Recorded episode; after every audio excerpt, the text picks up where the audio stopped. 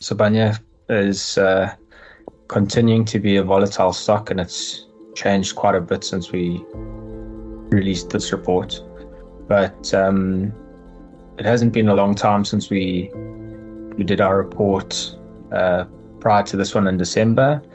Um, and that report it covered the details of the $500 million convertible bond, um, which caused the price to fall 20%. At that stage, we did revise our intrinsic value downwards to about 25 Rand, uh, but we stuck with our buy recommendation.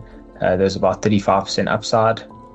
Uh, subsequent to that uh, report and over December, uh, Sibanye made a full recovery. Uh, at one point, it reached 26 Rand a share. Uh, it's since retreated since then. Um, in this report, we've made no changes to our intrinsic value, so we'll keep it at about 25 Rand. But given the price movement, we took it off a buy to a hold. There haven't been many developments since the last report. The only real thing is the uh, insider transactions. I've put the table on the slide, um, and you can see the the transactions disclosed by senior management. Usually, when insiders are selling shares, there's you know there's a number of reasons why they can sell shares.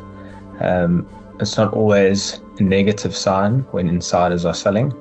It can be, but not always. Sometimes it's just they need uh, liquidity in their personal capacity or or whatever the case might be. But when there's uh, when there's a lot of insiders buying shares, uh, it's usually a good sign. It means that they they um, can see some value in the, in the price at those levels. You can see the the market price that they bought the their shares at were similar to where they are now. Last time I looked this morning, it was about 21 rand a share. But yeah, since the uh, the price has retreated down from 26 rand I can take comfort in the fact that at these levels, uh, these are the levels where the insiders were buying. But yeah, other than that, there hasn't been uh, many new developments with Sibanye.